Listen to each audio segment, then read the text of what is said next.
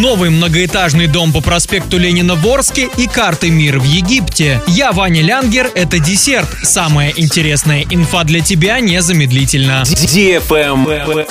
News. В Орске в ближайшее время, возможно, начнут строить многоэтажный дом по проспекту Ленина. Об этом стало известно во время совещания в администрации города, которое состоялось в начале недели. По словам первого замглавы Евгения Новикова, он в очередной раз встречался с подрядчиком. 6 июня должен будет урегулироваться вопрос для того, чтобы застройщик мог приступить к строительству дома номер 116 по проспекту Ленина. На этом участке работы уже начинались, однако потом их приостановили.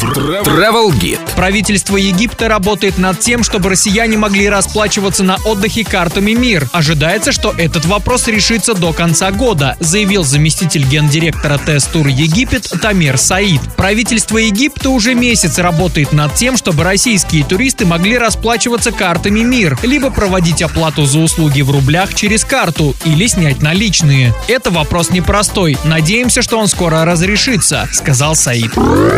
Автоклаб. Китайская компания Havail объявила дату российского дебюта кроссовера Dargo. Новинка будет представлена в Москве 8 июня. На сегодняшний день открыт прием заказов на первую партию из 50 автомобилей в топовой комплектации Tech Plus, в которую входят светодиодные фары, 18-дюймовые колесные диски, кожаные сиденья, медиасистема, адаптивный круиз-контроль. Не исключено, что на московской презентации объявят и стоимость модели. На отечественном рынке модель предложат с двухлитровым бензиновым двигателем мощностью 192 лошадиные силы и семиступенчатой автоматической коробкой передач. Кроссоверы Havail Dargo будут производиться на заводе в Тульской области. На этом все. С новой порцией десерта специально для тебя буду уже очень скоро.